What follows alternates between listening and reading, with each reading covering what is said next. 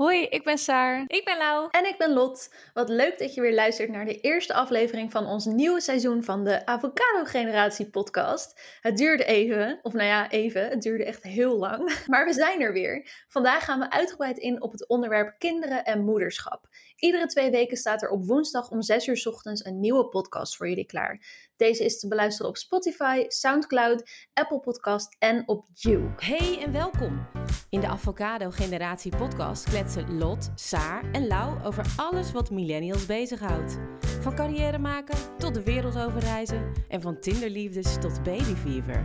Pak er lekker een broodje avocado bij en een veel luisterplezier.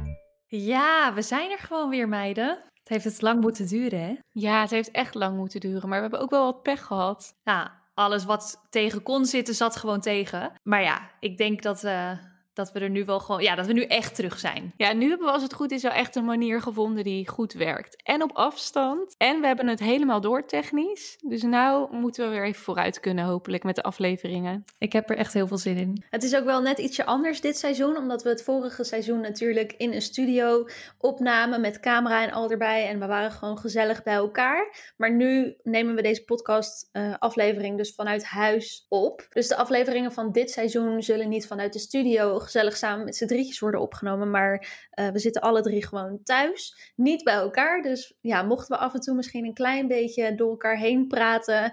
Of dat je net één woordje mist van wat de ander zegt. Dan ligt dat dus daaraan dat we ja, zelf ook niet bij elkaar zijn. Het zorgt er gelukkig wel in principe voor dat we Hè, mocht er weer een nog ergere lockdown komen, of nou ja, we zitten op het moment in een lockdown, dan kunnen we wel gewoon blijven opnemen. Dus dat is wel positief. Ja, Daardoor uh, hoeven we het niet meer te blijven uitstellen. En we kunnen gewoon ook in joggingbroek zitten als we willen. Niemand ziet ons. Ja, no one knows.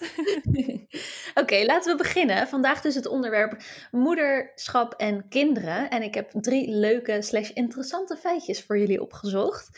Allereerst, de gemiddelde Nederlandse vrouw wordt voor het eerst moeder op 29-jarige leeftijd. Bij de man ligt dat gemiddelde een stuk hoger, namelijk op 34 jaar.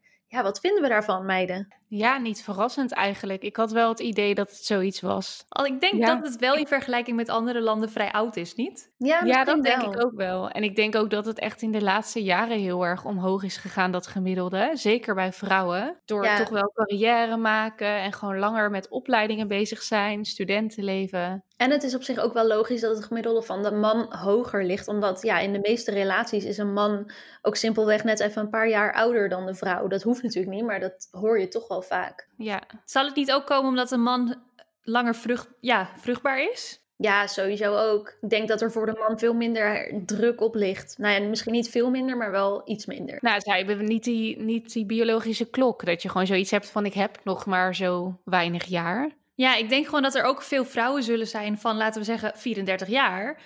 Die vervolgens niet meer zwanger kunnen worden. Dat zijn er nog niet heel veel, denk ik. Want 34 is ook weer niet natuurlijk heel oud. Maar ja, dat getal ligt wel een stuk hoger bij de mannen. Dus ik denk dat dat er ook wel voor zorgt dat dit cijfer zo verschilt tussen man ja, en vrouw. absoluut. 1 op de 10 vrouwen in Nederland worstelt na bevalling met een postnatale depressie. Ja, die vond ik best wel shocking toen ik het las. Ja, ik ook. Echt wel een hoog getal. Um, je hoort er de laatste tijd wel wat meer over. Ik heb het idee vooral door social media, wat ik wel goed vind. Want eerst zag je natuurlijk vooral alle rooskleurige dingen. En er heerst toch wel een beetje het beeld nog steeds dat je vooral heel dankbaar en gelukkig moet zijn als je babytje net geboren is. En daar past het beeld van een depressie dan natuurlijk helemaal niet bij. Ik denk zelfs dat dit, laten we zeggen, twintig jaar terug nog niet eens bestond. Ja, het bestond natuurlijk wel, maar het had nog geen naam. Ja, dat wilde ik ook zeggen. Dat ik denk dat het gewoon op dit moment veel bekender is. Een bekender begrip, maar ook dat vrouwen zelf sneller weten wat er met ze aan de hand is. In plaats van, oh, waarom ben ik niet blij en zo. Maar alsnog vind ik het wel echt een, ja, best een hoog percentage. 1 op de 10. Dat is wel, ja, ja. wel ik vind heftig. het ook vrij heftig, ja. ja. Ik vind het ook wel echt shocking. Maar ik heb wel zoiets van, je zit zo vol hormonen ook na een bevalling. En die bevalling zelf is natuurlijk heel ingrijpend. Dat ik me ook wel goed kan voorstellen dat het dus eigenlijk bij zoveel mensen ja, dan toch iets losmaakt, waardoor je dus in een vorm van depressie terechtkomt. Omdat het echt zo'n live event is en je helemaal ontregeld bent, ook vergeleken hoe je je normaal voelt hormonaal. Ja, en vroeger heerste misschien ook meer het idee van nou kom op, je hebt net een kind gehad, allemaal leuk en aardig. Weet je wel, dat je ook misschien door je omgeving een beetje druk voelde om te doen alsof er niet echt iets aan de hand is en alsof je alleen maar happy de peppy bent. En tegenwoordig is er natuurlijk ook veel meer ruimte, inderdaad op social media, uh, voor je gevoel. En hebben mensen ook meer begrip voor elkaar en zijn mensen er ook meer open over. Dus ja, denk maar ik, toch. toch, ik denk toch dat dat bij heel veel groepen nog niet zo is hoor. Zeg maar dat, dat er toch nog heel erg vanuit wordt gegaan van oh heerlijk hè. En ja, eigenlijk niet echt tijd of aandacht wordt besteed aan hoe bijvoorbeeld een moeder zichzelf nou heel erg voelt op de fysieke ongemakken na. Vooral bij oudere generaties is het gewoon veel minder bekend. Ik denk ook dat je door social media vaak krijgt dat je denkt dat we dus allemaal heel erg eh, voorlopen en dat hè, we allemaal weten wat dit is en dat, ja, dat het kan gebeuren, maar dat het in je directe omgeving toch wel tegen kan vallen. En het is soms denk ik toch ook zo dat je dan wel weet dat het bestaat. Dus dat stukje is misschien wel bekend, maar je verwacht nog steeds niet dat het in je eigen kring plaatsvindt. Dat is weer wat anders, is het opeens heel dichtbij. Nee, precies. Daarom is die 1 op de 10 dan best wel shocking, inderdaad. We gaan door naar het volgende feitje. Een zorgzame, liefhebbende moeder zorgt voor een 10% grotere hippocampus bij kinderen. Dat is het gedeelte van de hersenen dat zorgt voor geheugen en opslag en omgaan met stress. Dan uh, wanneer je een minder zorgzame en liefhebbende moeder hebt. Ja, toen ik dit las, toen dacht ik, ja, ik vind het helemaal een soort van logisch dat een kind natuurlijk daar echt baat bij heeft, bij een zorgzame, liefhebbende moeder. Maar dat het dus ook echt wetenschappelijk uh, onderzocht is en dus bewezen is dat het daadwerkelijk een positief effect heeft op de hersenen. Dat, dat had ik eigenlijk niet verwacht. Daar stond ik best wel van te kijken. Dit vind ik wel shocking, inderdaad. Ja. Je weet het ergens wel, maar dat het 10%, dat is echt heel veel. Ja, ik, ik, ik vind het eigenlijk niet heel shocking, maar misschien. Ik, weet, ik heb het idee dat ik dat dan misschien vanuit mijn opleiding of zo toevallig weet door die hersenontwikkeling. Ja. Maar het is wel, ik vind het tegelijkertijd ook heel mooi dat ik denk, oh, echt top. Je kan dus zoveel bereiken als opvoeder. Um, en dat weten we natuurlijk allemaal al wel. Dus dat maakt misschien de druk ook gelijk een stukje hoger. Maar ik vind het eigenlijk iets heel moois. Dat een baby wordt natuurlijk nog heel hulpeloos geboren eigenlijk. En dat is allemaal nog zo plastisch in die hersenen. Dus als je dan een opvoedstijl kiest die eigenlijk heel empathisch is, dat je dan wel gewoon de kans vergroot op een kind die zelf daar ook veel meer mee kan later. Ja, true. Hey, en Saar, ik haak meteen even in. Want bij het vorige seizoen, toen was jij natuurlijk, nou ja, zo goed als hoogzwanger. Ja, dat is ook zo. Hoe is dat nu? Ben je nog steeds zwanger? Of, uh... Nee, oh jeetje, als ik nu nog zwanger was, dan had ik ongeveer uh, een olifant, is volgens mij twee jaar zwanger. Nou, gelukkig hebben we dat niet. Nee, inmiddels um, heb ik een dochter, Anna, en ze is alweer bijna negen maanden. Dus ik ben nu net zo lang niet zwanger als dat ik zwanger was. Realiseerde ik me toevallig laatst. Wow. dus dat voelt alweer even geleden. Bizar, negen maanden alweer. Dat laat ook maar weer zien hoe lang we gewacht hebben met deze podcast. Hè? Ja, wel confronterend. We kunnen het niet korter maken dan het is, zeg maar. Dus Anna is het levende bewijs ervan dat er echt een jaar tussen zat bijna. Ja, en dan haak ik ook maar meteen in op de volgersvraag die uh, we net hebben uitgekozen. Want die ging over wat jullie de perfecte leeftijd vinden om kinderen te krijgen. En ja, Saar, ik ben wel benieuwd Jij was 29 toen je beviel, ja, Anna. Precies ja. dat gemiddelde wat je net zei.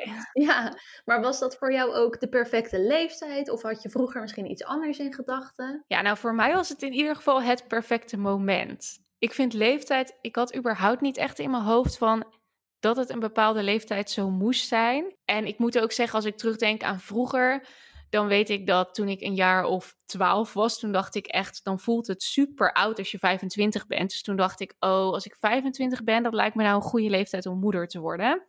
Nou, toen was ik op een gegeven moment 18, dan begin je een beetje met feesten en zo. En toen dacht ik, ja, dat is veel te snel. Ik wil echt pas na mijn dertigste.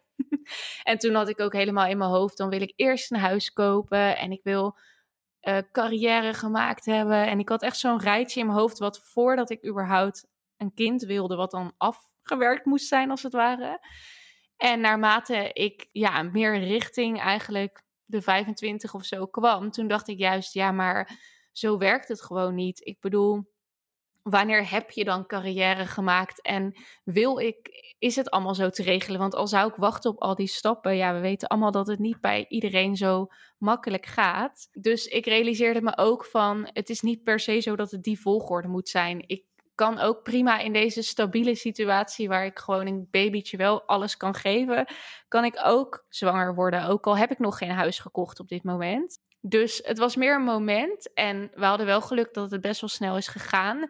Dus in die zin was het voor mij wel perfect. Want als ik nu bijvoorbeeld nog een paar jaar had moeten wachten, dan had ik waarschijnlijk gezegd, nou, ik was er drie jaar geleden al klaar voor, want toen hadden we besloten om ervoor te gaan. En ik denk ook dat iedereen een beetje door die fase gaat. Dat je als kind of als tiener denkt, oké, op die leeftijd, toch wel vaak, hè, rond de 25ste, dat hoor je vaak dan wil ik eigenlijk alles voor elkaar hebben. Wil ik getrouwd zijn, een huis, misschien eerste kindje. Wat jij dan daarna zei, dat had ik niet echt. Dus toen ik 18 was, toen was ik voor mijn gevoel al een beetje uit die feestfase aan het gaan. Maar vanaf dat moment is het bij mij echt met ups en downs gegaan. Dus momenten dat ik dacht, nou, ik ben er klaar voor momenten dat ik dacht: nee, ik ben er totaal niet klaar voor, want ik heb nog heel veel plannen op werkgebied en ik heb nog geen koophuis en mijn droomhuis is nog zo ver weg. Dus ja, het, is gewoon heel lastig. Maar ik moet zeggen, ik zit nu weer in een fase dat ik denk, vooral eigenlijk door, door deze hele coronasituatie waar we in zitten, je kan het niet plannen in het leven.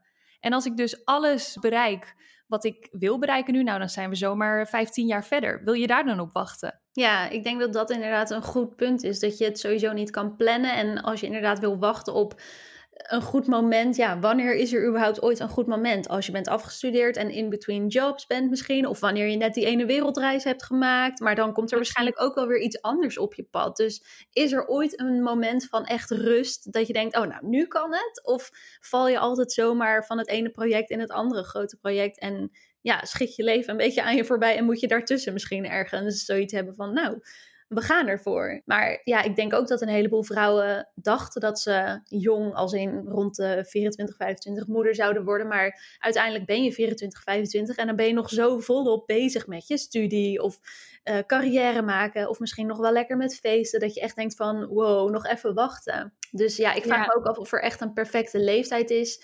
Ik denk dat, ja, als ik een leeftijd zou moeten noemen, denk ik dat tussen de 28 en de 30 voor mij een soort van de perfecte leeftijd misschien zou zijn in het algemeen.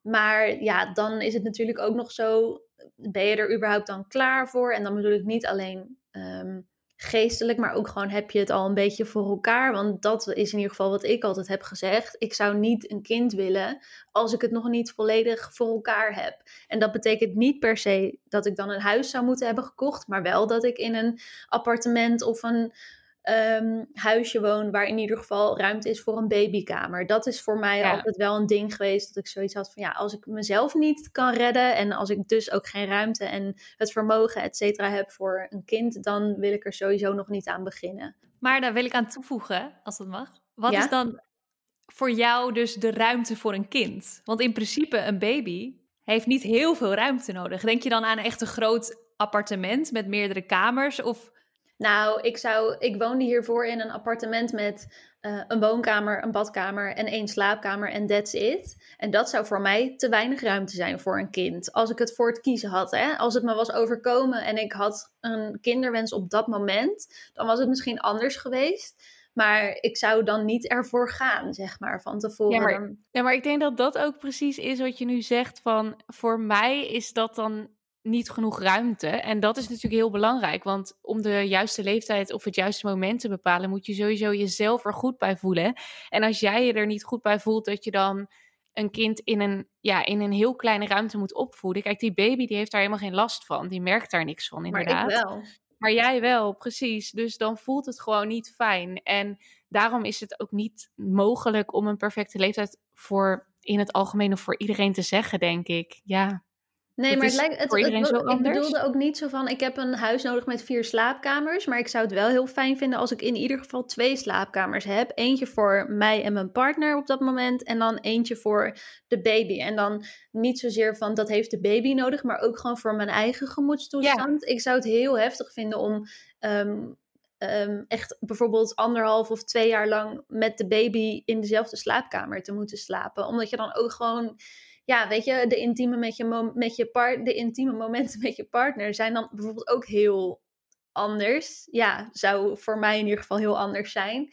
Eh, en dat niet alleen, maar ook gewoon qua nachtrust. En ja, ik zou dan heel onrustig slapen, denk ik, om de hele tijd maar te willen kijken of het goed gaat. Terwijl als je dat een beetje scheidt van elkaar, dan heb je, ja, ik weet niet. Voor mij zou dat in ieder geval wel necessary zijn, essentieel om gewoon de baby een aparte kamer te geven. Ook al is die kamer uh, twee bij twee, dat maakt niet uit, want daar merkt een baby inderdaad niks van, maar gewoon puur voor jezelf en ook om af en toe gewoon de deur dicht te kunnen doen met de babyfoon aan dan. Maar ja, ik weet niet, zo heb ik dat gewoon in mijn hoofd. Nee, maar dat is dan toch ook heel goed. En dat is dan inderdaad echt een voorwaarde voor jou dat het wel een goed moment kan zijn, dat dat allemaal mogelijk moet zijn. Ik vind dat wel heel mooi wat jij inderdaad zei, Saar. Dat het niet per se de omstandigheden zijn, maar hoe die omstandigheden voor jou voelen. Of je er wel of niet klaar voor bent. Precies. En hoe, hoe zit dat dan bij jullie met carrière voor zwangerschap? Hebben jullie bijvoorbeeld, Lot, nou jij hebt nog geen kinderen. Heb je het gevoel van ik wil nog dit en dit bereiken? Of zou dat niet per se nodig zijn? Nee, want dat was voor mij ook wel een van de dingen inderdaad. Of is in ieder geval altijd een ding geweest dat ik het financieel gezien ook zou moeten kunnen redden. En dat ik niet afhankelijk zou willen zijn van tegen instanties en familie en zo. Nogmaals, als het je overkomt en het is niet anders, dan red je je natuurlijk wel. En dan zou ik er ook voor vechten hoor. Maar als ik het voor het zeggen heb, dan zou ik dat eerst op orde willen hebben. Nou ja, ik ben al een paar jaar gewoon financieel uh, ja, noem je dat dan financieel onafhankelijk? Ik weet niet, maar ik heb het gewoon prima financieel gezien. Dus wat dat betreft zou een kind nu hartstikke goed passen in mijn levensstijl. En Um, ja, qua carrière denk ik, is er ooit een einde aan mijn carrière? Nou, ik denk het niet, in de zin van dat ik de top heb bereikt of zo. Ik denk dat het altijd goed is om nog ambitie te blijven behouden en nieuwe ideeën te bedenken en projecten te willen starten. Dus wat dat betreft is er denk ik niet echt een moment van, oké, ik ben nu klaar met carrière maken, nu uh, wil ik ervoor gaan en willen we proberen om uh, zwanger te worden. Maar ja, ik ben nu wel op zo'n punt dat ik denk, nou, mocht ik onverwacht zwanger raken, dan zou dat gewoon prima zijn op alle vlakken. Qua ruimte, financieel gezien, carrière gezien, carrièregericht gezien, persoonlijk gezien. Ja, wij, wij zijn er wat dat betreft klaar voor, tussen haakjes. maar ik denk ook wel dat het idee dat je echt helemaal geen uh, carrière meer kan maken als je eenmaal kinderen hebt, dat dat ook een beetje achterhaald is tegenwoordig. Ik bedoel, als je echt wil, je kan je altijd nog laten omscholen later. Het kost meer, je moet je tijd heel strak indelen. En het is denk ik wel realistisch om niet te verwachten dat je dat met hele jonge kinderen doet. Uh, zulke soort hele grote studieprojecten. Kan nog steeds natuurlijk. Maar ja, op een gegeven moment dan krijg je natuurlijk ook weer wat meer vrijheid terug. Als ze bijvoorbeeld naar school gaan. En ja, het, uh, het is niet zo dat als jij nu in een bepaalde baan of flow zit, dat je dan per definitie dat niet meer kan veranderen omdat je kinderen hebt. Ja, dat denk ik ook. Want bijvoorbeeld Lau, hoe zie jij dat dan? Want ik weet dat jij best wel heel ambitieus bent en jij bent heel erg, nou ja, als ik dat mag zeggen, best wel impulsief met plannen en zo. Dat je, zo, ja, soms heb jij gewoon een idee en dan wil je het gewoon direct uitvoeren en dat doe je dan ook supergoed. Maar ja, ik hoor jou ook wel hier en daar een beetje af en toe zeggen van, ja, misschien toch wel een gezinnetje stichten en ja, hoe zie jij dat dan voor je? Ja, nou dit is iets waar we de afgelopen maanden, en met we bedoel ik mijn partner en ik, Tony en ik, uh, het heel veel over gehad hebben. Mijn vriend wil al jaren kinderen en ik wil het ook al jaren heel graag. Maar ondanks dat ik dus heel impulsief ben, heb ik, ja, als het als het neerkomt op kinderen, altijd gezegd: nee, dat, dat kan niet. Want dan kan ik dus al die andere impulsiviteit van mij niet meer kwijt. Want wat Saar zegt, ja, je moet beter plannen. Je kan dan niet zomaar even zeggen: oké, morgen ga ik naar Spanje. nee. Dus um, dat was gewoon altijd voor mij de reden om het nog niet te doen. Maar als ik eerlijk ben, ben ik daar de laatste maanden anders naar gaan kijken. Nogmaals, door deze hele situatie. En omdat ik denk dat bij mij die impulsiviteit en die ja, het, nieuwe projecten, nieuwe ideeën, dat houdt ook niet op als ik eenmaal een kind heb. Dus als dat echt het enige is wat mij nu tegenhoudt, dat ik er dus van uitga dat ik op een gegeven moment op een punt kom waarbij ik minder impulsief ben en meer regelmaat in mijn leven heb en dan er klaar voor ben. Ja, ik denk gewoon dat dat misschien een beetje één naïef is van mij om te denken en ook niet nodig, want ik denk dus dat je met een kind ook nog leuke dingen kan doen en toffe projecten kan uitwerken. Ik bedoel, ik zie het aan Saar nu. Ze zit hier uh, toch gewoon. ja, dat is denk ik maar wat is... Saar bedoelde met dat dat idee inderdaad een beetje achterhaald is. En wat ik bedoelde met je bent nooit echt klaar met carrière maken. Dus wanneer is dan een goed punt? En ik denk inderdaad, Saar, jij bent een soort van het levende bewijs ook voor ons in ieder geval. Dat je gewoon prima moeder kan zijn. Nou ja, prima. Gewoon heel goed moeder kan zijn. En tegelijkertijd ook gewoon uh, lekker je eigen werk kan blijven doen. Ja, precies. En ik sprak toevallig ook laatst uh, mijn stiefzus, die is dan wat later ook pas moeder geworden eigenlijk. En zij heeft bijvoorbeeld een hele uitgebreide vriendengroep. En daar gingen ze ook uh, nog heel veel dingen mee doen en zo. Dus zij heeft altijd wel moeite gehad met het idee van: oh ja, dit is zo leuk. En ja, het wordt toch wel anders als je aan kinderen begint. Maar dat is gewoon hoe zij als persoon zijn. En ze hebben een hele grote kinderwens. Dus uiteindelijk zijn ze, ja, zijn ze ook gewoon erachter gekomen dat verlangen om veel te doen met vrienden en zo, dat blijft. En dat krijgt vanzelf ook wel weer een andere vorm. Sommige mensen daar kregen ook vrienden. En je kan heel veel dingen gewoon nog steeds. Alleen net even wat anders. Dus ik denk dat wat jij zei, Lau, van ja, je blijft toch zo als dat in je zit. Dat je gewoon wat meer avontuurlijk bent. En ja, het kost misschien wat meer voorbereiding. Maar ja, je ziet toch ook dat mensen zelfs wereldreizen met hele jonge kinderen gaan maken. Dus als jij dat aan kan en dat leuk vindt, dan kan dat allemaal prima. Nee, ik denk ook dat als jij het zelf prima aan kan, dan maak je het vanzelf wel passend en werkend. En misschien dan wel in iets mindere mate. Maar ik denk dat je zeker nog alsnog redelijk spontaan, zeker als het kind nog niet op school zit, dat je dan alsnog redelijk spontaan even naar Spanje zou kunnen gaan, weet je wel. Dat, ja, dat dingen. Ja, en inderdaad, het is ook maar net wat voor kind je hebt. Ik bedoel, het ene kind is natuurlijk eh, moeilijker dan het andere, ook misschien qua weet ik veel, gezondheid alleen al bijvoorbeeld. Oh, zeker, ja. Hoe je er zelf in staat is denk ik echt meer dan 70 procent bij wijze van. Ja, dat denk ik ook. Dus en, en um, ja, Saar, kan je misschien iets vertellen over hoe jouw weken of dagen er dan nu uitzien? Want ja, je werkt in principe nu niet heel erg veel minder, heb ik het idee, dan voordat Anna er was. Alleen, ja, misschien deel je gewoon je weken anders in. Hoe, hoe gaat dat bij jou?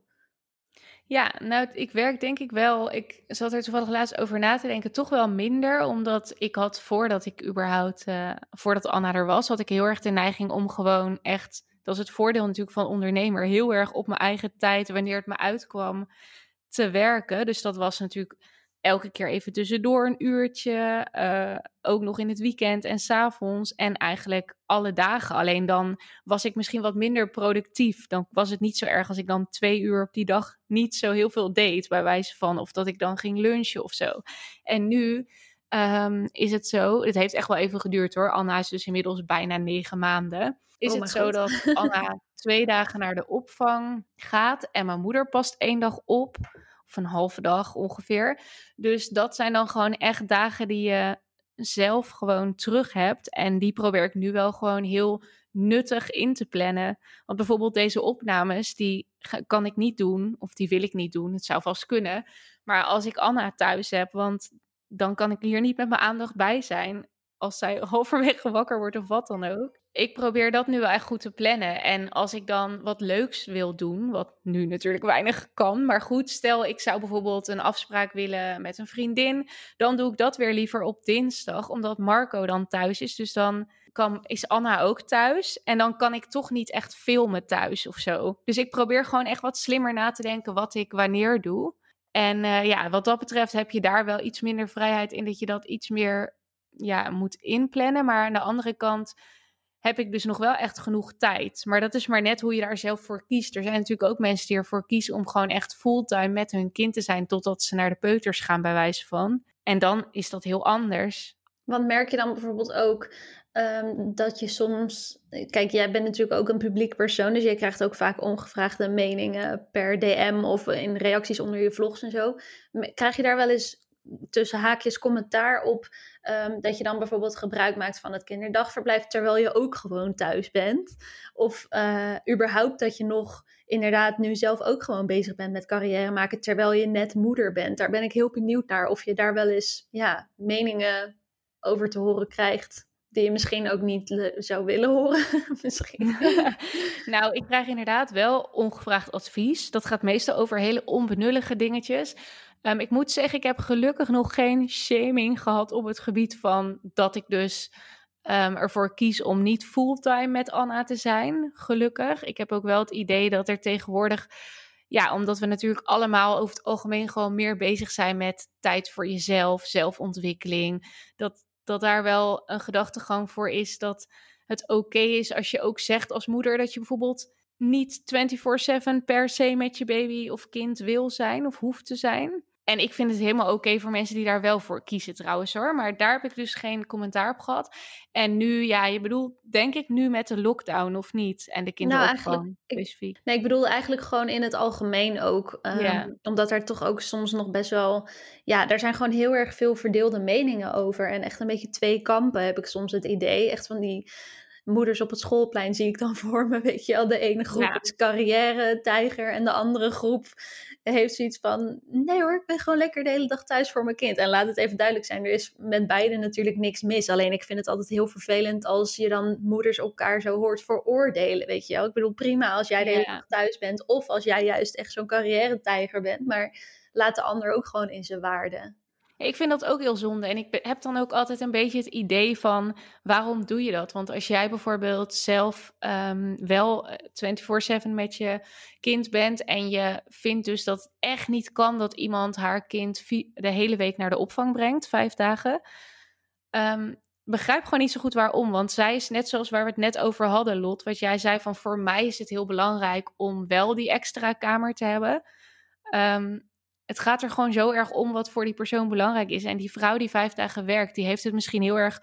Die vindt het heel belangrijk om zich goed te voelen op dat gebied. En die voelt gewoon dat ze weinig energie heeft of zelfwaardering als ze dat niet doet. En andersom heeft die vrouw die misschien ervoor kiest om bij haar um, kind te zijn, die heeft misschien weer helemaal geen behoefte om juist op carrièregebied iets te doen. En wat ik eigenlijk, ik kom niet helemaal goed uit mijn woorden, maar wat ik eigenlijk probeer te zeggen is meer van dat waarschijnlijk die moeder die fulltime werkt gewoon op deze manier een leukere moeder is. Ja, dat denk ik ook. Omdat ze gewoon doet wat voor haar goed voelt. De opvang is ook echt een plek waar heel veel kinderen het hartstikke naar hun zin hebben ja, ik denk dat voor allebei wat te zeggen is als je er zelf maar achter staat. En ik snap gewoon niet zo goed als je dan dus met minacht en kijkt naar wat iemand anders doet. Is het dan niet omdat je stiekem misschien eigenlijk zelf toch ook een dag zou willen werken? Of juist andersom? Dat is denk ik een heel goed punt. En dat komt ook overal terug. Meestal als je een vervelende reactie van iemand krijgt of kritiek, niet alleen op social media, maar ook in het echte leven, zit daar toch een soort van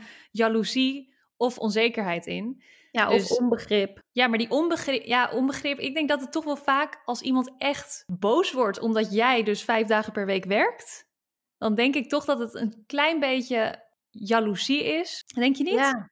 Ja, ik denk vaak wel, maar ook wel echt een stukje onbegrip, denk ik. Zo van, hoe kan je dat nou doen? Ik denk dat sommigen dat misschien ook ja, soms voelen. Dat je zelf bijvoorbeeld zo gelukkig bent om wel dus altijd je kinderen om je heen te hebben, dat je dan gewoon niet kan verplaatsen ja, dat. Oh ja, en Saar, waar ik eigenlijk ook wel benieuwd naar ben, en ik zag dat deze vraag ook een aantal keer door onze volgers werd gesteld.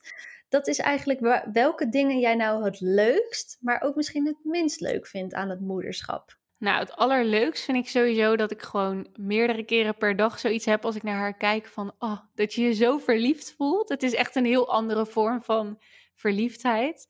En ook omdat zij natuurlijk alles is voor haar nieuw en ze moet alles nog ontdekken. Dus het is zo puur om te kijken naar hoe een baby of een kind eigenlijk dan de wereld ziet. En dat vind ik echt heel leuk. Want daardoor, je bent zelf natuurlijk soms wel echt geneigd om bepaalde dingen niet meer te zien. En ik denk dat dit de komende jaren alleen maar leuker wordt. Omdat ze zich dan steeds meer bewust van haar omgeving is. Dus dat is wel heel, heel leuk. Dat je ook zelf weer met een heel andere blik kijkt. En wat ik het minst leuk vind, ja, toch denk ik wel dat er ook daarmee ook heel veel zorgen worden aangewakkerd. Het is wel echt een vorm van bezorgdheid die je kan hebben of je zorgen maken die ik nog niet echt kende in ieder geval hiervoor. Klinkt heel cliché, maar dat is wel gewoon echt waar. En vooral als het dan minder goed gaat met haar. Ehm, nu gaat het heel goed, maar in het begin is het best wel zwaar geweest. Toen heb ik dat wel heel erg gemerkt. Ik ben er, je bent daar dan continu mee bezig. Ik wel althans Hoe zou je die... Ja, ik weet dat het waarschijnlijk gewoon onmogelijk is, maar ik hoor bijna elke moeder zeggen... Het is een verliefdheid die ik nog nooit eerder heb gevoeld. Waar vergelijk je dat dan mee? Met, met echt vlinders in je buik? Dat soort verliefdheid? Ja, het is heel moeilijk te omschrijven, maar ik denk wel een beetje vergelijkbaar met zo'n verliefdheid, zo'n eerste echte verliefdheid. Alleen dan gecombineerd met een, met een trotsgevoel of zo. Dat is heel anders, omdat het meer... Omdat jij Ja. het hebt gemaakt. Dat klinkt dan weer heel raar. Nee, maar gewoon, je kan gewoon zo trots zijn op alles wat je kind doet. Ja, het is ook... Ik, ik heb het er wel eens met Marco over. Dan, op zondag bijvoorbeeld, dan zijn we natuurlijk samen continu ook met haar. En dan zitten we gewoon soms de helft van de dag tegen elkaar te zeggen... Ah, moet je naar haar kijken? En dan zitten we zo met z'n tweeën heel verliefd naar haar te kijken. Dat ik wel eens denk, oh, dit is eigenlijk gewoon te achterlijk. Maar ja, zo gaat dat. Bij ons in ieder geval wel. Ik kan hem helemaal voorstellen. maar toch ook weer niet, inderdaad. Wat Lau zegt van ja, dat gevoel kan ik me niet voorstellen. Maar ik geloof Nou, ik het denk wel. Je dat- begint ja. ook echt zo te stralen, weet je wel, als je erover praat. Zo schattig. Ah. nou, ik denk wel ook, kijk, je kan het natuurlijk niet vergelijken qua soort verantwoordelijkheden, maar ik denk wel qua dat gevoel van eh, een beetje die verliefdheid, dat je dat ook gewoon wel hebt met huisdieren. Ja, want daarom herken ik het dus een soort van wel. Alleen dan denk ik in net wat mindere mate, zeg maar. Wij zitten niet de hele zondag naar Bolly en Lilo te kijken van... Ah, kijk nou. Maar ik doe dat wel heel veel. Ja. Ik denk dat je als ouder heel vaak, of als, als, als nieuwe ouder, zo'n moment hebt dat je denkt, nou, als, als, als ze me nu zien, als mijn volgers bijvoorbeeld me nu hadden gezien, dan eh, zouden ze denken dat ik, helemaal, dat ik niet goed ben. Dat heb ik Heel althans met mijn huisdieren al. Ja. Dus ik kan me helemaal voorstellen als je, als je moeder bent, ja, dat, je, ja, dat je gewoon gekke dingen, gekke dingen doet, maar dat hoort erbij. ja, absoluut. Ja. En hoe zit dat dan bijvoorbeeld eh, met jullie relatie nu, Saar? Want je zei al van ja, Marco en ik kunnen dan echt bijvoorbeeld een hele zondag zo genieten van Anna. En ja, ik ben gewoon heel erg benieuwd of het ouderschap, ja, of dat, of dat ook misschien iets heeft veranderd aan jullie relatie. Het juist sterker gemaakt, of dat er ook moeilijkere momenten zijn. Nou, het is dus wel zo dat je inderdaad echt iets nieuws hebt in je relatie, omdat je gewoon, ja, het is gewoon een mensje van, je van jullie samen. En dat geeft wel weer een hele nieuwe dimensie aan de liefde die je ook voor elkaar hebt. Want ik vind het ook geweldig om Marco natuurlijk met Anna te zien. Oh, en dat is echt fantastisch. Maar zeker in het begin, nu komt dat wel wat meer terug. Maar is het wel zo dat gewoon je leven en je dag staat wel gewoon in teken van de baby. Dus wat betreft echt tijd die je samen hebt om echt goede gesprekken te voeren. Of echt aandacht voor elkaar te hebben wat niet gaat over je kind. Dat is wel gewoon, ja, daaraan merk je ook dat je ook zulke soort dingen eigenlijk meer moet plannen. En toevallig had ik het er ook met Marco over van, we merken nu wel echt, omdat Anna gewoon wat ouder wordt inmiddels en je gewoon echt gewend bent aan je rol als ouders. En nou ja, wat ik al zei, ze is sommige dagen dus ook bijvoorbeeld bij de opvang, dan merk je wel van dat je wel weer echt ruimte krijgt om, eh, om daar wat meer tijd aan te besteden. Maar we missen nog wel, we zouden echt wel heel veel behoefte hebben aan een date of zo. Maar ja, in deze tijden, jongens, wat ga je dan doen?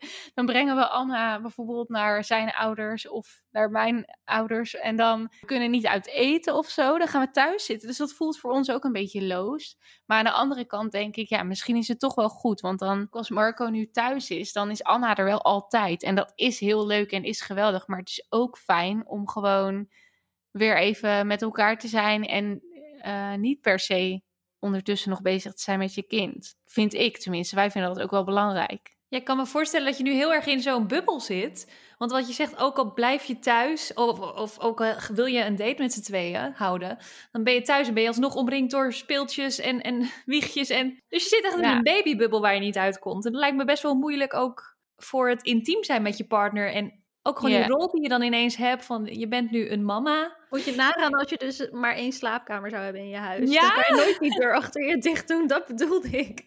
Maar ik vraag me dus af, helemaal. zou, zou dat dus helpen, die deur dicht doen? Snap je wat ik bedoel? Voor je gevoel. Ja, ik denk Nou. deels, maar niet volledig natuurlijk. Nee. Eerlijk, het is ook gewoon heel erg mentaal. En tenminste, wat, dat verschilt natuurlijk ook per persoon. Maar ik had gewoon in het begin wel echt dat ik gewoon heel erg ook, hoe geweldig ik het ook vond. Ik moest ook wennen aan de aanwezigheid van gewoon een, ja, het klinkt zo raar, maar gewoon echt een nieuw, een mini-mensje die in één keer in je huis woont. Alles is anders. ook al lag ze op een andere kamer, je bent daar wel heel bewust van. Maar zeker in het stadium dat je überhaupt die newborn fase voorbij bent, dan ja, ik hecht ook wel echt waarde aan dat wij gewoon weer onze slaapkamer samen hebben. En dat ik niet hoef te sluipen naar mijn bed of wat dan ook, weet je wel. Dus dat helpt al heel erg. Mag ik iets heel persoonlijks vragen? Voelt seks anders? Nee, ik vind het niet anders voelen. Nee. Ik uh, vond die eerste keer dan wel best spannend. Niet omdat ik veel last had gehad of zo, maar toch, ja, je realiseert je wel ja, dat er letterlijk een kind uit is gekomen. Dus dan vraag je je toch wel af hoe dat gaat voelen. Het wordt heel plastisch. Maar nee, ik, uh, ik, vond, ik vind het gelukkig nog uh, hetzelfde voelen. Dus dat is fijn. En je hebt Marco er ook niet over gehoord? Nee, dus ik hoop, ik hoop dat het goed zit. Nee, volgens mij, ik heb wel gevraagd aan hem in het begin van, uh, was het nou anders of voel je dat zelf? Maar nee, voor hem voelde het ook gewoon hetzelfde. Dus volgens mij is dat lichaam ook gewoon uh, weer heel ja, bizar. En het is echt bizar, want je hebt na een bevalling heb je ook van die checks. En dan checken ze eigenlijk hoe snel je baarmoeder krimpt. Want die moet uiteindelijk weer achter je schaambod verdwijnen. Oh, hou ja, dat op, klinkt heel naar, maar dat... Ja, sorry Lau. Ja, jij vroeger naar. Maar ja, dit klinkt, dit blijft altijd al eng klinken, denk ik. Als ik het zo zeg, dan denk ik ook, oh ja, dat is eigenlijk best bizar. Maar ja, dat, je lichaam kan gewoon echt ongelooflijk veel. En het, maar het ligt natuurlijk ook wel echt aan de omstandigheden. Ik kan me echt voorstellen, ja, met knippen weet ik het wat, dat je misschien wat langer de tijd nodig hebt voordat het allemaal goed voelt en geheeld is en zo. Maar gelukkig heb ik daar geen last mee ervaren. Nou, dat is goed om te horen. Ja, ik heb Ja. dan altijd zo'n horrorscenario in mijn hoofd van een soort van uitgelubberd groot gat daar beneden. Wat gewoon ja. Maar volgens mij is dat ook bij sommige vrouwen wel degelijk het geval. Dat het gewoon na de geboorte van een kind inderdaad niet meer zo strak is als het was. Eh, en je hoort natuurlijk ook wel eens dat vrouwen na een bevalling last hebben van ehm, incontinentie bijvoorbeeld. En dat hoeft dan niet voor altijd te zijn. Maar het kan wel ook aanhouden dat je af en toe wat druppels Ja. urine verliest. kan wel zeg echt maar. verzakkingen hebben, inderdaad. Dus bijvoorbeeld een verzakking van je blaas en zo. En dat is, Ja. ja, ja dat brengt echt wel ongemakken met zich mee. En wat ik al zei, kijk, ik was, nou ja, laten we dan maar gewoon plastisch zijn. Anders moet je heel even iets doorspoelen.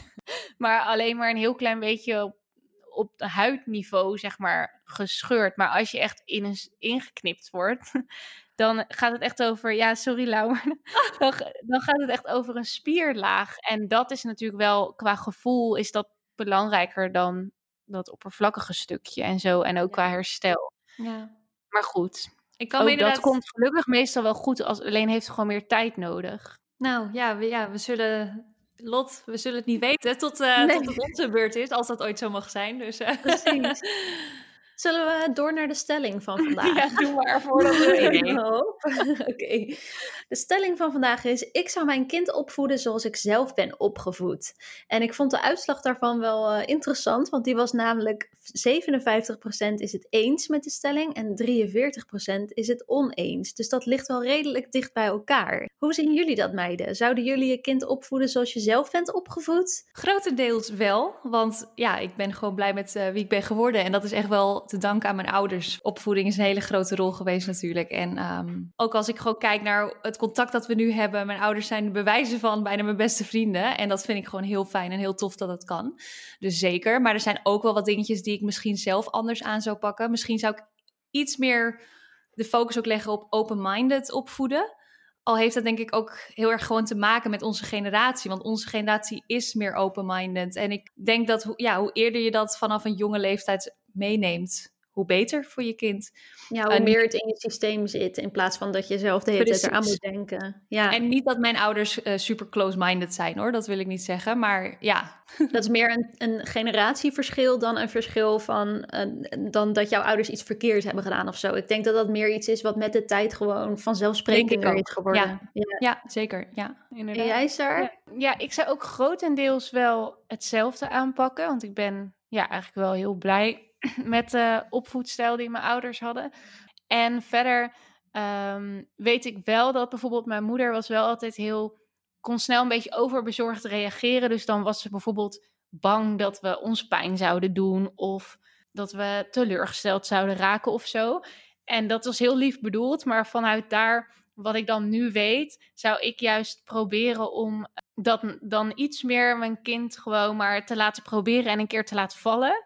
En dat dan maar te ervaren. Omdat ik wel denk dat ze daar misschien iets ehm, ja, zelfverzekerder van kan worden. En denk je ook dat dat iets is wat, ehm, wat gaat lukken, zeg maar? Of denk je ook dat het misschien lastig zal zijn omdat je zelf ook zo bent opgegroeid? Want je hoort wel eens inderdaad dat mensen zoiets hebben van... ja, ik wil het anders doen, maar dat ze toch snel vervallen in het patroon uh, van de manier waarop ze zelf zijn opgevoed. Snap je wat ik bedoel? Een beetje raar. Ja, snap vraag misschien. Ja, ik denk ook dat als dat gebeurt, vind ik dat niet verschrikkelijk. Het is zeg maar meer zo'n streven. Ik ben me er nu best wel bewust van. Dit is even een heel specifiek voorbeeld. Dat bijvoorbeeld, we zijn bezig met hapjes en baby's verslikken zich wel eens. En um, ik weet van mezelf, ik kan soms best schrikkerig reageren.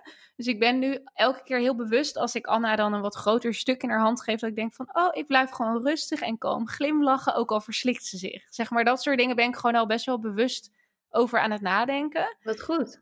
Want ik denk, ja, als ze, ook al is ze nog zo klein, als ze ziet of voelt of merkt dat ik schrik, ja, dan schrikt ze misschien zelf ook. Terwijl ze nu gewoon kokhalst en verder eet, zeg maar. Ja, oh mijn god. Maar ja, het is misschien ook goed dat je er nu alvast mee begint met, dat, met die bewustwording. En dat je dan nu al dat soort dingen inderdaad uh, ja, goed probeert te doen. Of in ieder, in ieder geval wat jij vindt goed.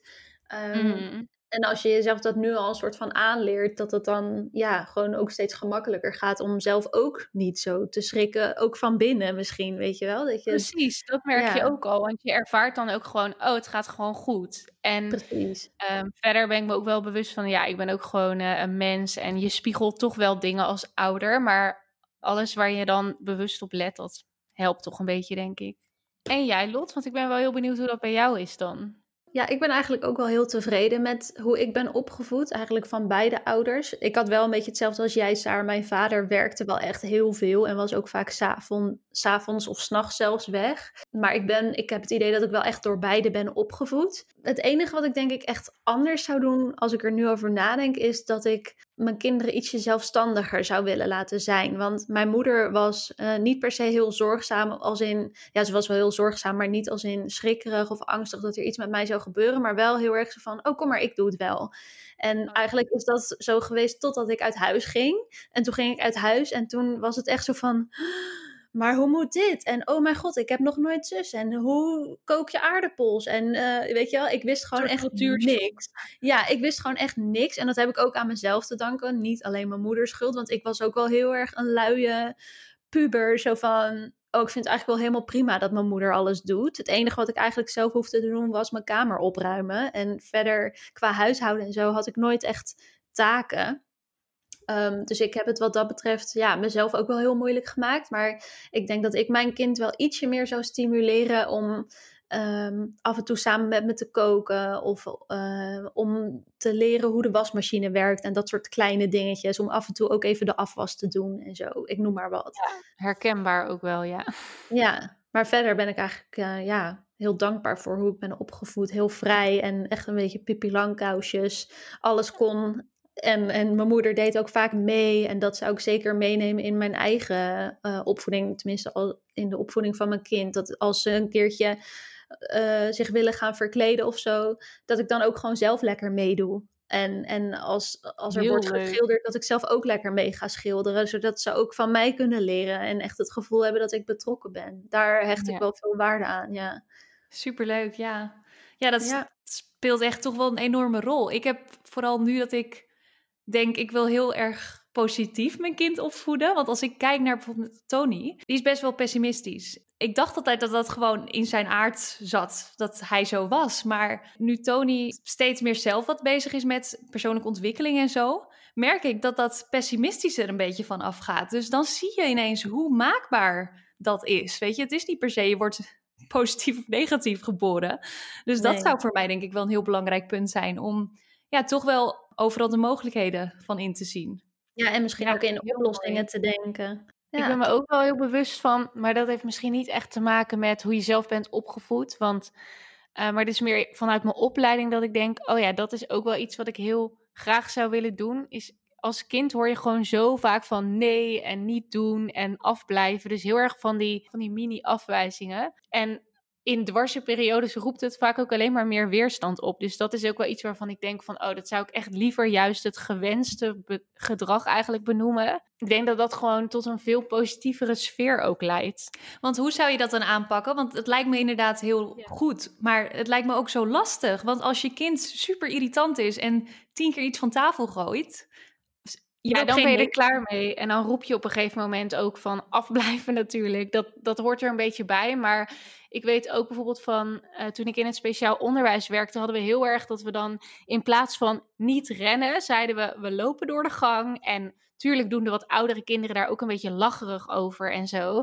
Maar uiteindelijk is het wel echt een stuk positiever. Want sowieso als je het woord uitspreekt, bijvoorbeeld van niet rennen, het woord rennen zit erin. Dus het triggert ook iets. Terwijl als je juist dat hele woord eigenlijk vermijdt, dan roept het vaak wat minder weerstand op. Hey, en uh, we zijn er denk ik bijna doorheen, maar ik wilde toch nog ook heel eventjes ingaan op het stukje vruchtbaarheid. Want ik denk dat er misschien ook wel mensen nu luisteren naar onze podcastaflevering die zoiets hebben van ja, allemaal leuk en aardig, maar ik weet dat het bij mij, of in ieder geval misschien niet eens ik weet, maar ik ben bang dat het bij mij misschien wat minder vanzelfsprekend zal gaan, het zwanger worden en het krijgen van een kindje. Saar, misschien kan jij een beetje vertellen hoe dat voor jou was, want op een gegeven moment ben jij gestopt met de pil en toen had je zoiets van we gaan ervoor.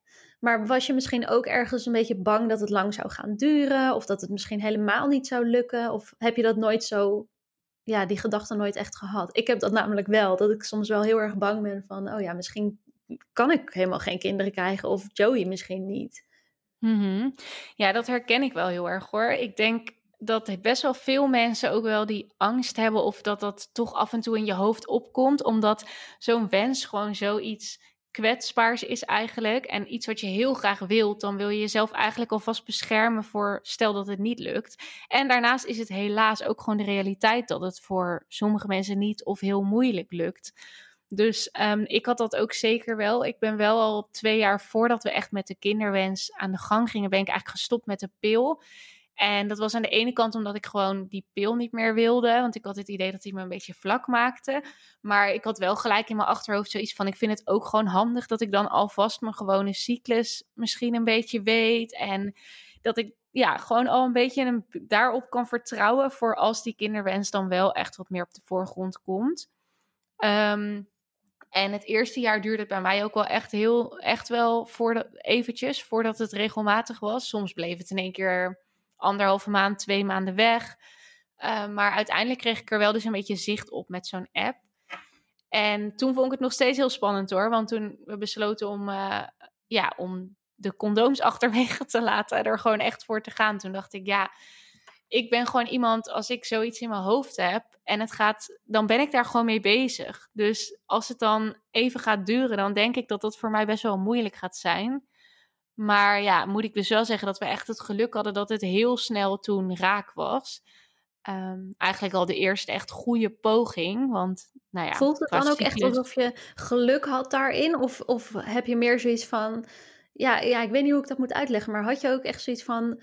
Wow, het is nu al. En oh, wat een geluk hebben wij. Of was je meer een soort opgelucht of zo? Nee, ik had wel echt het idee ik had, dat we daar echt geluk mee hadden. Want ik, ja, je bereidt je toch maar voor op, nou, het gaat vast wel even duren en zo ook weer die bescherming. Dus zo voelde het ook wel echt. En niet alleen vanuit sociaal wenselijk van, oh, zo moet je het verwoorden, want andere mensen hebben moeite, maar zo voelde het ook wel echt. Uh, maar ook een beetje een shock, want juist doordat je er ook niet echt van uitgaat, dacht ik ook echt, wow, nu al, zeg maar, we wilden het, maar heel raar is dat, met je dubbel. Ja. Spannend. Um, precies, dan is het opeens echt zo. Maar toen is die eerste keer is, is uh, het wel misgegaan. Dus toen is het wel een miskraam geworden. Ja, heftig um, hoor. Ehm, ja, was wel echt toen op dat moment, toen ik gewoon door had van, oh, het gaat de verkeerde kant op, want ik ging bloed verliezen en dat werd steeds meer en je voelt het ergens. Ik voelde gewoon ergens dat niet goed was. Je houdt nog een beetje vast aan, nou, het kan erbij horen, een beetje bloedverlies. Maar op een gegeven moment was het gewoon niet meer goed. Het was best wel vroeg hoor, um, na zes weken ongeveer. Dan weet je het eigenlijk pas, in mijn geval, ik wist het twee weken. Maar hoe erg je ook in je hoofd houdt, want ik wist heel erg van, oké, de kans op een miskraam is er gewoon. Het overkomt best veel vrouwen, één op de vier een keer in hun leven, geloof ik. En mijn moeder had bijvoorbeeld voor mij, heeft ook drie miskramen gehad. Dus ik had dat al heel erg in mijn hoofd dat dat kon. Maar toch, ja, je kan er gewoon niks aan doen. Als je weet dat je zwanger bent en je hebt die test, dan voel je alles in één keer tien keer zo erg aan je lichaam. Je gaat toch al ja, een afspraak plannen bij de verloskundige. Ik had me aangemeld voor moeders voor moeders. Nou, noem maar wat. Dus binnen die twee weken wordt het opeens toch echt iets waar je heel erg naar uitkijkt. En wat gewoon heel erg voelt van dit gaat gebeuren. Dus het was natuurlijk wel heel verdrietig. Ehm, maar ik moet wel zeggen dat ik wel echt het idee heb dat we dat heel goed een plekje hebben kunnen geven. Het scheelde ook wel dat het allemaal spontaan, dus van natuurlijk zeg maar uit mijn lichaam is gegaan. Dus ik heb daar niet een ingreep of zo voor gehad. En daardoor konden we ook weer gelijk verder eigenlijk. Ja, en toen was het natuurlijk weer best wel snel raak. Dus dan ja, heb je dan het idee dat dat ook misschien het verdriet sneller heeft doen verwerken? Ja, ik moet zeggen, misschien klinkt dat een beetje stom hoor, maar ik denk ook dat als het wat langer had geduurd, is moeilijk zeggen achteraf, maar ik denk dat ik dan niet per se. Ik heb wel, wij hebben echt het gevoel dat Anna gewoon ons eerste kind is. Voor ons, we waren toen wel zwanger, maar het was nog zo pril. We hebben geen, geen echo gehad, dus we hebben niks gezien of iets horen kloppen van een hartje of zo. Dus dat is gevoelsmatig was daar gewoon ook, ze zei dat die kans is ook heel groot. Is daar gewoon heel vroeg iets misgegaan, waardoor eigenlijk dat vruchtje helemaal niet heeft kunnen groeien überhaupt. Mhm. Ehm, dus uh, ik denk niet, ook in het geval dat het langer had geduurd, dat we niet echt een gemis hadden naar dat specifieke kindje. Maar ik denk wel, wat ik al zei, als ik eenmaal ergens mee bezig ben, en dat heb ik zelfs in die maar zes weken, die tussen de miskraam en de test daarna die positief was zaten. Dat heb ik toen al gemerkt. Ja, opeens ging ik toen wel heel erg in mijn Clue-app kijken wanneer ik dan precies vruchtbaar zou zijn, ovulatietesten kopen. Want als je eenmaal zwanger bent geweest en je hebt het beeld dat je een kindje gaat krijgen, dan wil je het direct weer. Tenminste, zo was het voor ons. Hè? Wij wilden weer. Ja, maar kan ik me ook wel voorstellen, ja. Ja, maar sommige mensen die willen, willen juist echt emotioneel dat eerst een plekje geven. Maar voor mij, ja, ik denk wel, als dat langer had geduurd, dan had ik misschien ook meer vragen gehad van of het allemaal wel werkte en zo in mijn lichaam op de manier zoals ik het wil. Wat ja. mij zo moeilijk lijkt, dus op het moment van dus je miskraam, dat je niet weet of, het, of, of je jezelf nou gek maakt met symptomen. Ja, je had natuurlijk bloedingen, uh, maar daarvoor, ik denk dat het begon met krampen. Nee, het begon juist met een heel klein beetje bloed. Dan voel je eigenlijk nog niks. En op een gegeven moment wordt het steeds meer en wat meer helder rood. En toen kreeg ik krampen. Mhm.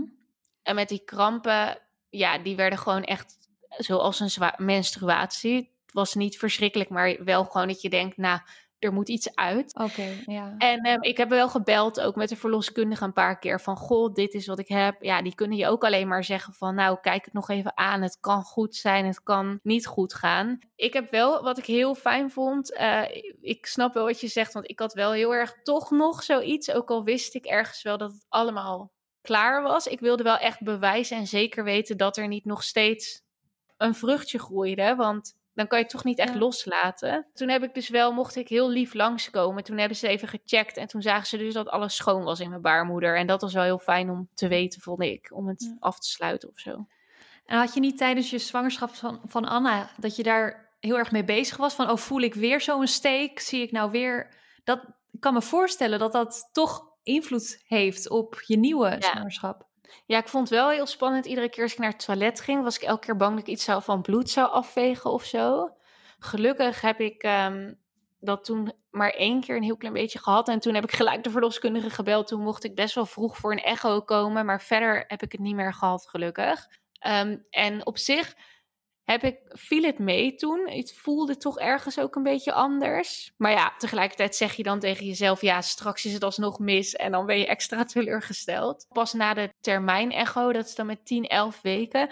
Toen dacht ik echt: oké, nu is de kans zo klein. Nu voelt het, nu geloof ik echt dat het goed zit. Ja. Dus toen kon ik er echt van, meer van genieten snap ik ook wel dat dat dan die eerste paar weken zijn dan extra spannend. Die zijn natuurlijk al reuze spannend, maar zeker als je zo kort daarvoor een miskraam hebt gehad. Ja, je hoort natuurlijk ook wel eens dat vrouwen meerdere miskramen hebben. Ja. Ja. En hoe is dat bij jou, Lau? Heb jij wel eens die angst, wat ik ook net een beetje zei, van dat je af en toe zoiets hebt van, ja, maar werkt het allemaal wel in mijn lichaam? En mochten we ervoor willen gaan, lukt het dan wel? En ben ik wel vruchtbaar? Ja, ik dacht dat dit echt aan mij lag, maar inmiddels ben ik erachter dat de meeste vrouwen dit hebben. Want Ja. andere vriendinnen, eh, ja, die, die zeiden ook van, nou, ik had echt het idee dat dan precies ik geen kinderen kan krijgen, terwijl ik het zo graag wil. Ja, Blijkbaar is dat een hele normale angst om te hebben. Mag ik iets heel Ik- stoms toegeven? ja. Ik heb zelfs een keer opgezocht of mijn smalle heupen ervoor zouden kunnen zorgen dat ik minder vruchtbaar was. Oh, en wat was de conclusie? Nou, dat wel inderdaad vanuit de natuur vrouwen met bredere heupen dat toch staat voor vruchtbaarheid. Maar volgens mij is het niet echt wetenschappelijk aan te tonen. En Ja, ik dacht dat het meer is- symbolisch was. Dit is puur op wat ik denk hoor. Dus pin me er alsjeblieft niet op vast. Maar ik, heb, ik denk dat in deze tijd met ehm, artsen die echt je overal bij kunnen helpen, gelukkig maar. Want anders zouden heel veel bevallingen heel anders aflopen. Dat ik zou, ik denk niet dat je iets in de vruchtbaarheid zelf moet zoeken, maar dat je dan hooguit nog zou kunnen denken, nou gelukkig, stel dat, is er een keizersnede optie bij wijze van. Precies, ja. Ik denk niet dat het daar eh, invloed op heeft. Nee, maar kan je Oh, nagaan, ja. zover was ik dus al dat ik dacht, nou, dit kan toch niet? Ik kan toch niet met mijn lijfje een Oh. kind op de wereld zetten? Oh, Lau. Ja, ik denk dat er Oh. zijn zoveel vrouwen die zo tenger zijn en die zijn ook moeder. Dus het, het moet wel lukken. 1,50 meter, het kan allemaal, het maakt echt Ja. niet uit. Ja. Nou ja, maar zover is het, eh, nou ja, weet ik eigenlijk niet. Maar... Nee, zover is het nog niet. Zover is het nog niet, hoor ik net. Nou, over twee weken zijn we weer terug met een nieuwe aflevering met het onderwerp mental health. En dat is ook een onderwerp waar we alle drie, ja, in ieder geval wel genoeg over te vertellen hebben, maar ook eh, wat ons wel dicht bij het hart ligt. Hoe zeg je dat? Nou aan het hart? Ik weet het Nou, niet. aan het hart. Ja, ik zat ook even te twijfelen. Dus dat wordt sowieso ook weer een interessante aflevering. En ehm, mocht je ondertussen hier en daar op de hoogte willen blijven en mee willen stemmen voor de volgende stellingen en polls, et cetera, vergeet ons dan vooral ook niet op Instagram te volgen, de Avocado Generatie. En ja, heel erg bedankt voor het luisteren en tot de volgende keer. Doei, doei. Doei doei!